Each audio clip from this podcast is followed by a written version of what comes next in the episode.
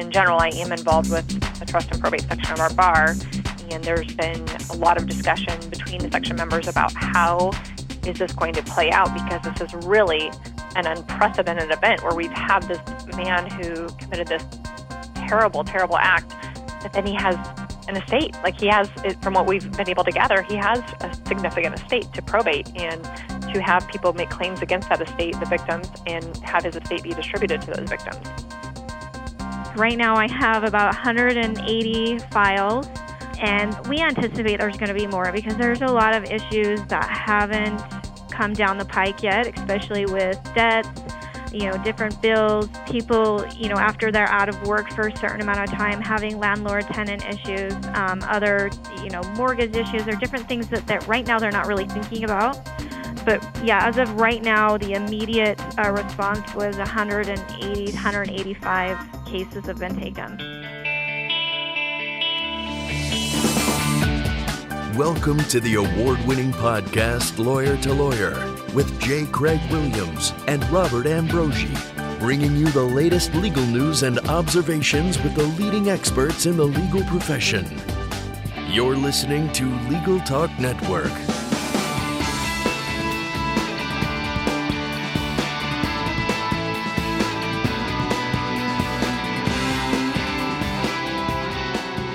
Welcome to Lawyer to Lawyer. This is Bob Ambrogi coming to you from just outside of Boston, Massachusetts. I write a blog called Law Sites, also host another Legal Talk Network program called Law Technology Now, along with Monica Bay.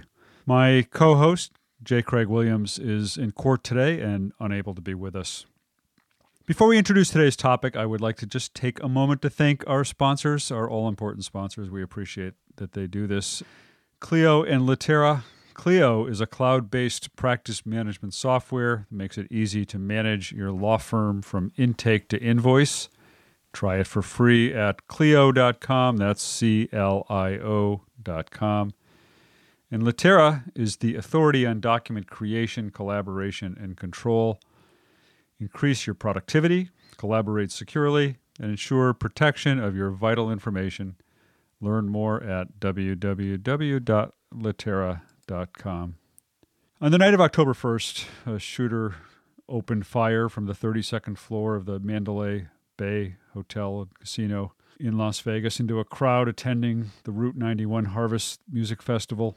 The tragedy left 58 people dead and more than 500 wounded. In the days and weeks since, we've heard about the victims, we've heard about many of the heroes who helped the victims that night.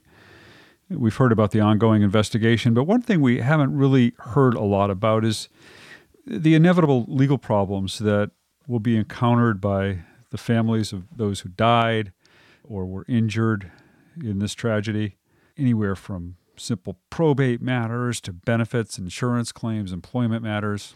So, we're going to look at that side of this story a little bit today.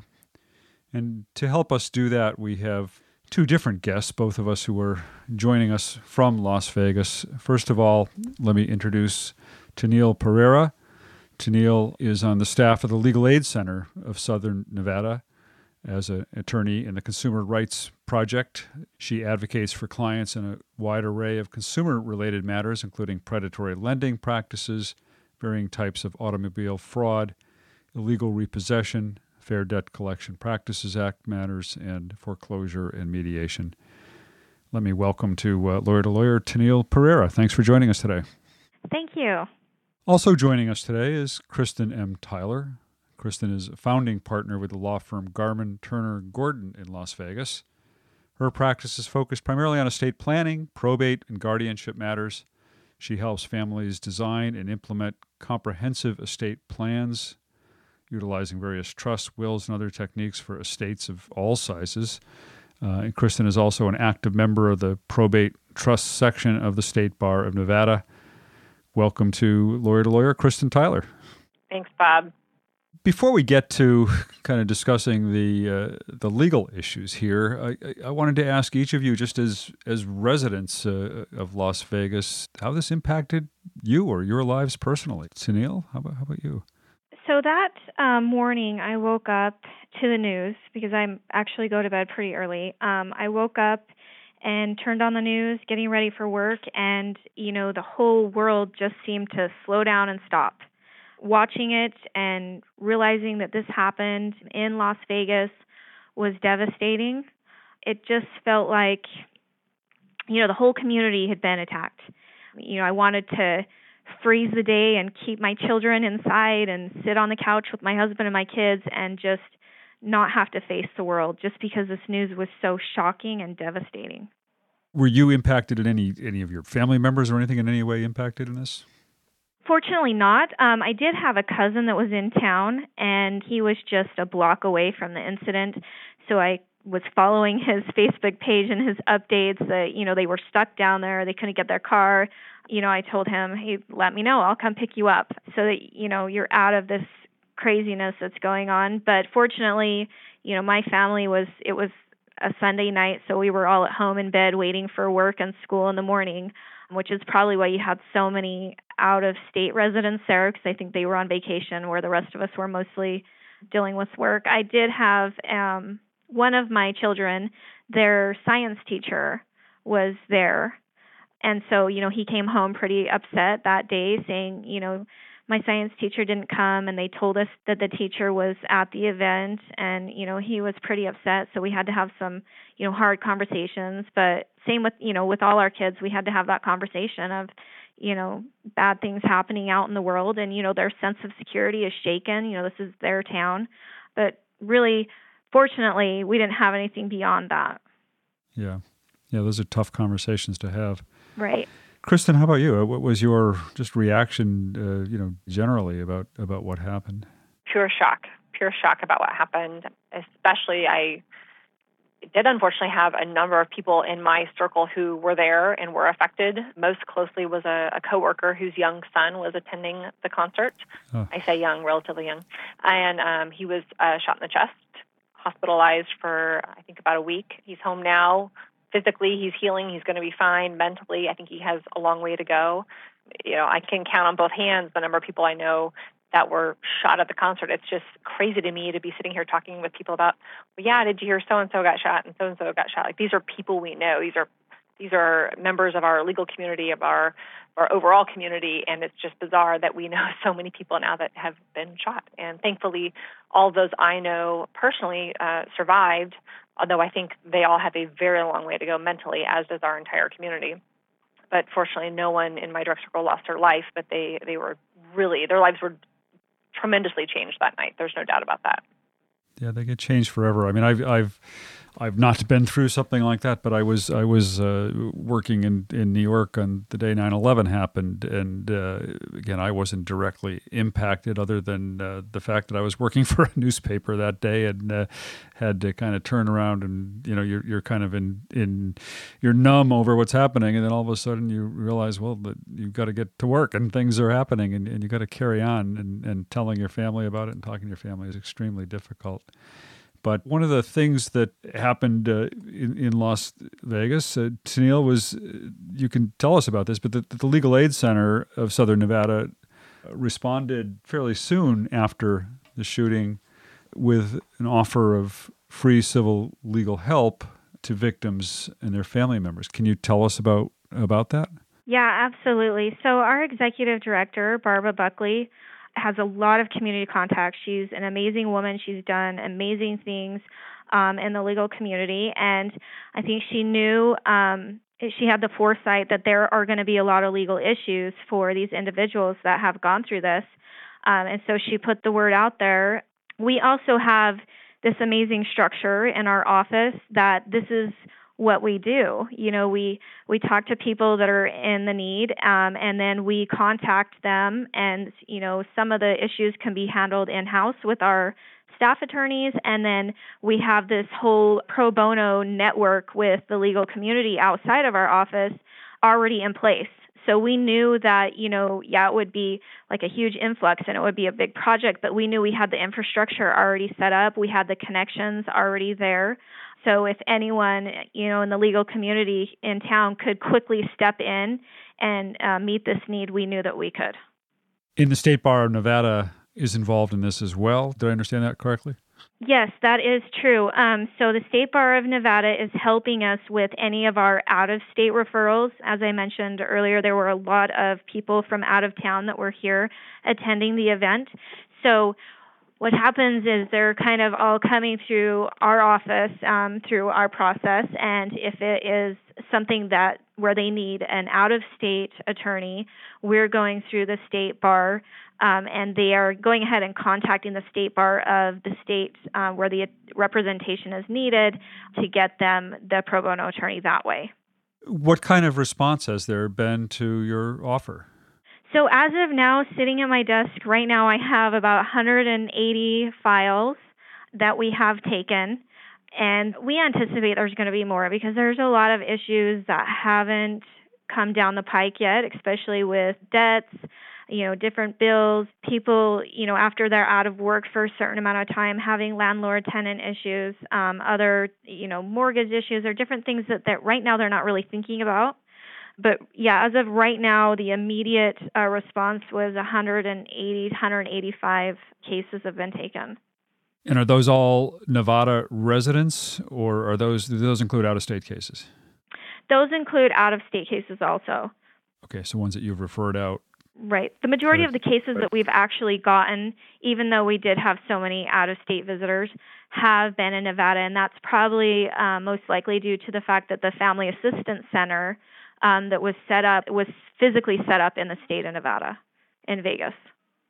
And can you uh, sort of generally characterize the kinds of cases that you're seeing coming out of this? I can. So I can tell you right now the majority of the cases that we have are employment related cases. Um, there were a number of individuals that were working there, and some were injured. You know, many weren't injured, but yet they're also very traumatized and then you have the issue of they were told it was staffing so that they were contractors, they weren't employees entitled to unemployment compensation, um, those types of things. And then there's also been, you know, some issues raised with us whether or not that they were paid in full. As you can imagine, there were lots of cash tips and those cash tips nobody seems to know where they are right now. There's you know some allegations it's been you know handed over here or they think you know this entity has it. Um, and there were also tips that were being paid essentially through the wristbands of um, the concert goers. And so they were supposed to be distributed at the end of sunday and none of that got distributed. So there's a lot of issues dealing with that kind of stuff that's really interesting. So there must be, uh, are there also injury related claims, workers' compensation, that kind of thing, I assume, as well? Yes. And then, you know, some of them, you know, it's, it's such a horrible event. You have people that are there working and now, and then they're running for their lives because they're being shot at. Of course. Yeah. Um, and the type of work they do is large venues like that. Like that's what they do. And now they're so traumatized. They're like, I can't go back to that. I can't go back to that situation. Um, and then they couldn't go to work, you know, for a set time. So it just created a lot of issues that I think is going to also balloon down the road. Yeah. Kristen, what about in your practice? Are you seeing any of these cases coming into your office? Are you getting involved uh, in any way with, you know, the uh, after effects of, of this tragedy? Um, yes and no. Any direct cases? Not yet. However, my practice is primarily uh, estate planning and probate, so this would fall into the probate realm of my practice. And I think uh, it's probably just much too soon for the families of these victims to be thinking about legal matters quite yet. However, just in general, I am involved with the trust and probate section of our bar, and there's been a lot of discussion between the section members about how is this going to play out because this is really an unprecedented event where we've had this man who committed this terrible, terrible act. Um, but then he has an estate. Like he has, from what we've been able to gather, he has a significant estate to probate and to have people make claims against that estate, the victims, and have his estate be distributed to those victims. I don't know if there's ever been another tragedy like this in history where the person who carried this out had a significant estate. So there's a lot of interesting probate issues that are kind of uncharted waters in that regard. But the first step would be for someone to be appointed uh, administrator to oversee his estate. And there have been a couple of petitions filed to initiate that action. And so, uh, and I just checked this morning, knowing that we were going to talk today. There's been a hearing set for November 17th. Um, and I don't know if it will be decided that day who will be the administrator or if that will be the first in a series of hearings to determine who it will be. It's been suggested that our public administrator, who's a county employee, should do that work. I know that he has um, expressed objections to that because it would extremely burden his staff. They are not a large staff.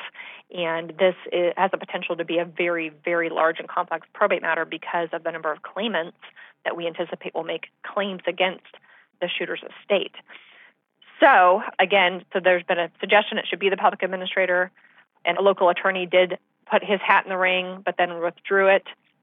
It's also been discussed with the members of the probate bar that maybe one of our local private fiduciaries should take that on, maybe like a local bank or trust company, uh, just to have a, a team of an institution overseeing that to make sure it's done properly and as quickly as we can, because certainly everyone wants these funds to get out to the victim's family as quickly as possible. So, one thing I think is important to note is for anyone impacted that does want to make a claim against the estate, there's going to be a deadline to do that. Um, once the probate is officially started, someone's appointed, they will publish a notice to creditors, and then anyone who believes they have a claim against the estate will have 90 days to make a claim. Now, I don't want people to go into a panic over that right now, but it's something that anyone impacted by this needs to have on their radar. And certainly, once that deadline is set, they are going to be publicizing that deadline everywhere through the Legal Aid Center, through our state bar, through the different sections of the state bar. And I would anticipate that even we would have some media assistance to help spread that word to make sure everyone knows. So definitely keep an eye out for that. And uh, that's once those deadlines are set, is when I think myself and my fellow members of the probate bar, that's when we're really going to get busy. I want to follow up on that, but I need to take a short break for word from our sponsors. So stay with us. We will be right back to talk more about the uh, legal outfall of the Las Vegas shootings. Documents are the currency of business. They represent you in every business interaction. Executives need to know what changes have occurred in documents, what metadata risks exist, and how to encrypt, share, and collaborate securely.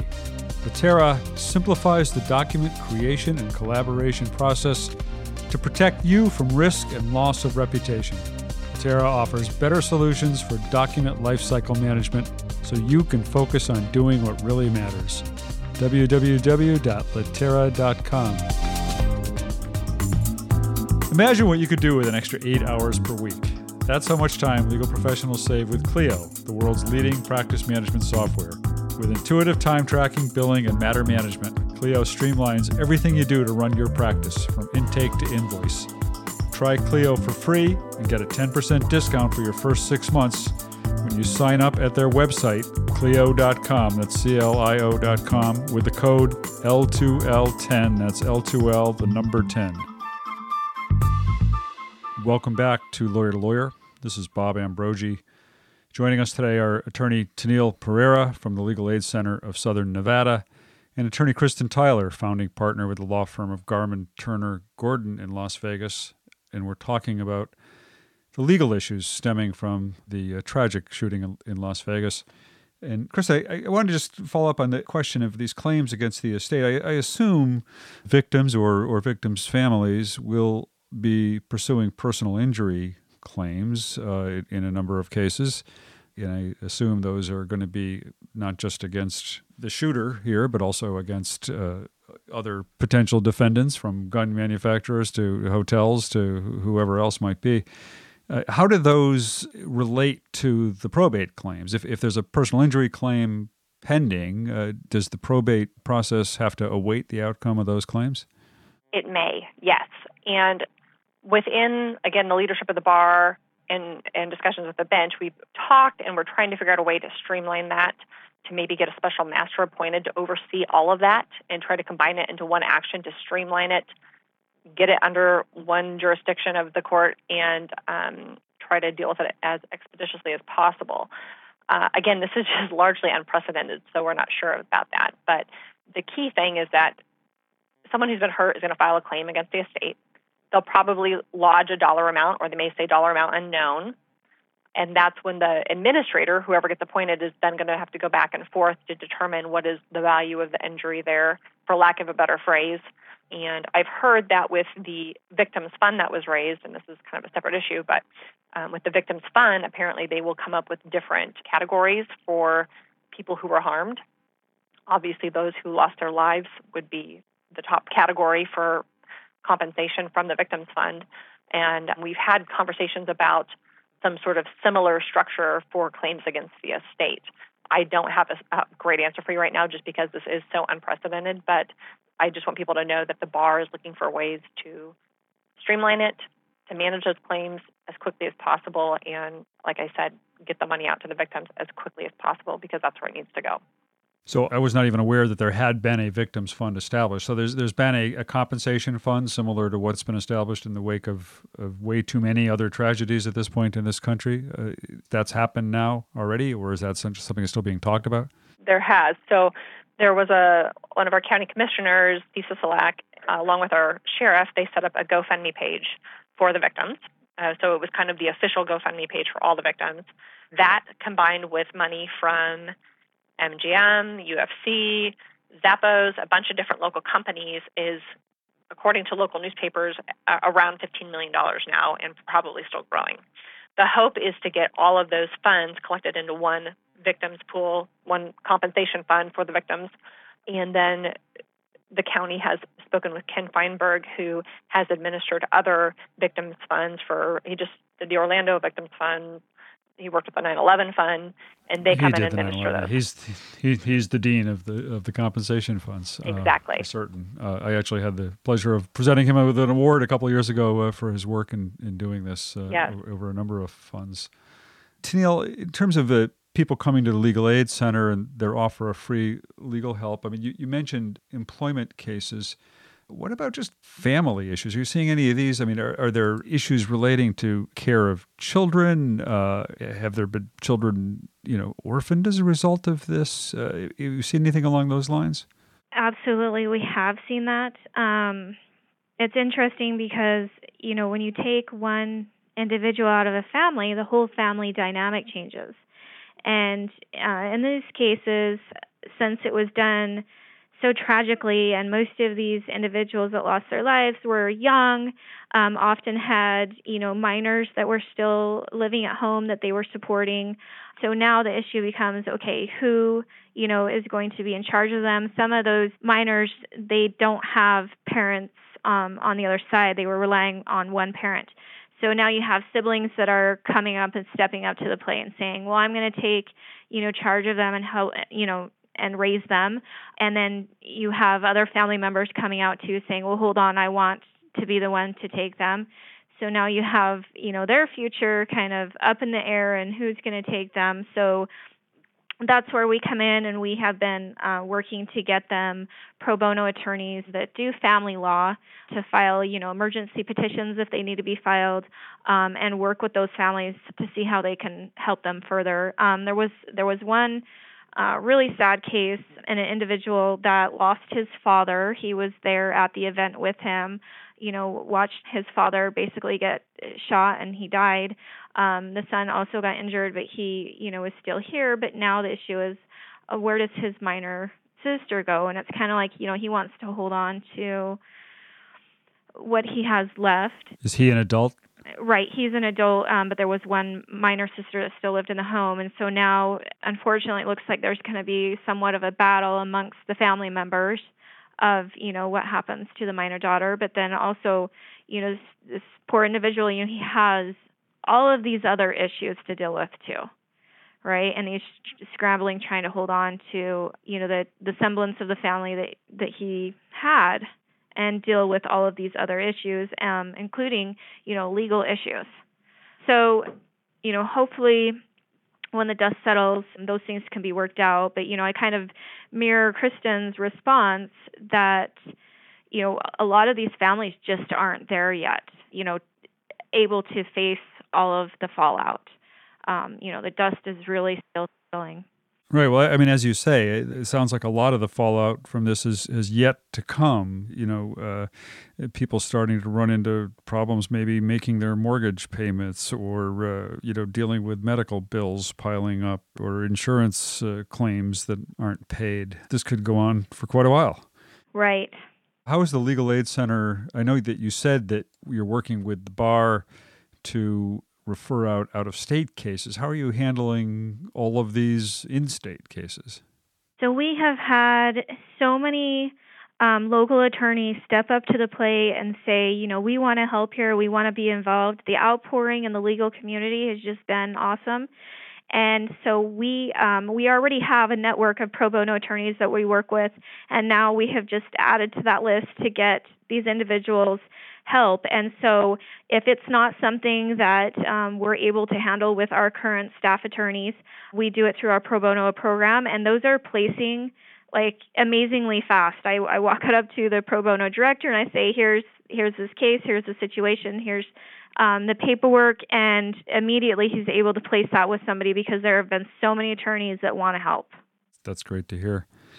Kristen, you, you mentioned the claims uh, against the estate of the shooter here. There, there were 58 people who died. What about their estates? I, I don't know how many of them, again, were in Las Vegas. I mean, we're, we're in Nevada or from Nevada or were uh, just tourists from other places. But are you seeing any of the uh, outflow from that?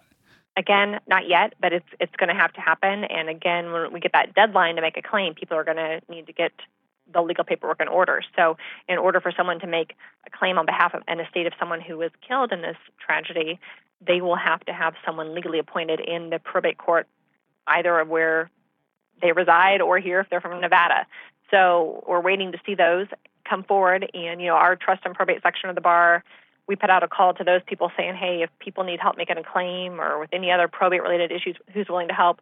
We had over 50 separate law firms that do probate and trust work offer their services, over 50 law firms. So there's a whole tremendous team of probate attorneys locally here who are ready and willing to help those folks once they're able to dive into some of these legal issues associated with the tragedy, and certainly once we know the deadline for making those claims. It sounds like uh, both of you are saying you've had a, a great outpouring of volunteer uh, support from lawyers both uh, locally and, and, across the country. A lot of the listeners of this program uh, are lawyers. Uh, is there anything more listeners uh, can be doing to help with this? do you, are you still looking for more volunteers? Is there a place they can go if they want to volunteer? what can you tell them? So I would say absolutely contact our office because, again, a lot of the individuals that need help have not come out yet. And we know that there's going to be a lot more legal issues developed down the road. So we would love to have their contact information and what um, type of matters they could help in so that when we do have that client walk through the door, we can immediately match them and get their needs met. Okay, great. I would just chime in on that. Yeah. The Legal Aid Center has been phenomenal. The Legal Aid Center's kind of been our quarterback on this, and they're the great starting point for anyone in need of legal assistance or willing to help provide legal assistance. Contact the Legal Aid Center Southern Nevada. They're just such a great resource for our community, uh, especially in light of what happened here. So reach out to them and let us know how you can help. All right, thanks. We're uh, just about at the end of our time for this program, and I always like to give our guests an opportunity to have a, a final say on what we're talking about. And also, if you uh, do care to let our listeners know more about how they can follow up with you, uh, you're uh, welcome you to do that as well. So, uh, Pereira from Legal Aid Center of Southern Nevada, why don't we start with you? Okay, so our organization is the Legal Aid Center of Southern Nevada. The way that we're helping right now is we're taking cases in house and we're also working with pro bono attorneys out in town. So we would like to thank, first off, all of those amazing pro bono attorneys that we work with day in and day out, and also those ones that have stood up to the plate given the tragedy that has happened and have offered their services. Uh, we could not do what we do without the support of the legal community in town. If you have not reached out yet and you would like to um, offer your services to help, please contact us. Our pro bono director's name is Noah Malgeri, and he will, you know, take your information and get you hooked up with some of these cases. All right, thanks a lot, Tennille. And Kristen Tyler from the law firm of Garman Turner Gordon. How about you? the best way, if anybody needs to get in touch with me uh, regarding ways to help or questions about probate or estate issues, uh, is our website, www.gtg.legal. And I guess my other two cents is just to remind everyone the importance of estate planning, even if it's simple estate planning. Estate planning documents can make situations like these that are just so horrible to even imagine a lot more easier to deal with when you have the documents in place to say who should be in charge of things, who should be caring for minor kids, who should be exercising powers of attorney for those people that are injured. So this is just a great reminder to everybody listening to hopefully get their own estate planning in place and also to advise their clients and the people in, in their circles that it's really important to get the estate planning done no matter how young you may be because you just never know when you're going to need it. It's a really sad reminder that your life can change in an instant, and uh, you need to have this stuff. You need to have your ducks in order, uh, you know, just because you just never know. Well, thank you very much. I, I uh, applaud both of you uh, and uh, the Legal Aid Center of Nevada and the State Bar of Nevada and Barbara Buckley, the executive director there at the Legal Aid Center, and both of you for all the great work you're doing around this. And I really appreciate both of you taking the time to be with us today. So thanks a lot to both of you. You're welcome. Thank you, Bob. And that brings us to the end of our show for today. If you like what you hear on Lawyer to Lawyer, please feel free to rate us in Apple Podcasts. This is your host, Bob Ambrogi, on behalf of J. Craig Williams, my co host, and everybody at the Legal Talk Network. Thanks a lot for listening, and join us next time for another great legal topic. When you want legal, think lawyer to lawyer. Thanks for listening to Lawyer to Lawyer, produced by the broadcast professionals at Legal Talk Network. Join J. Craig Williams and Robert Ambrogi for their next podcast covering the latest legal topic. Subscribe to the RSS feed on LegalTalkNetwork.com or in iTunes. The views expressed by the participants of this program are their own and do not represent the views of, nor are they endorsed by, Legal Talk Network, its officers, directors, employees, agents, representatives, shareholders, and subsidiaries. None of the content should be considered legal advice. As always, consult a lawyer.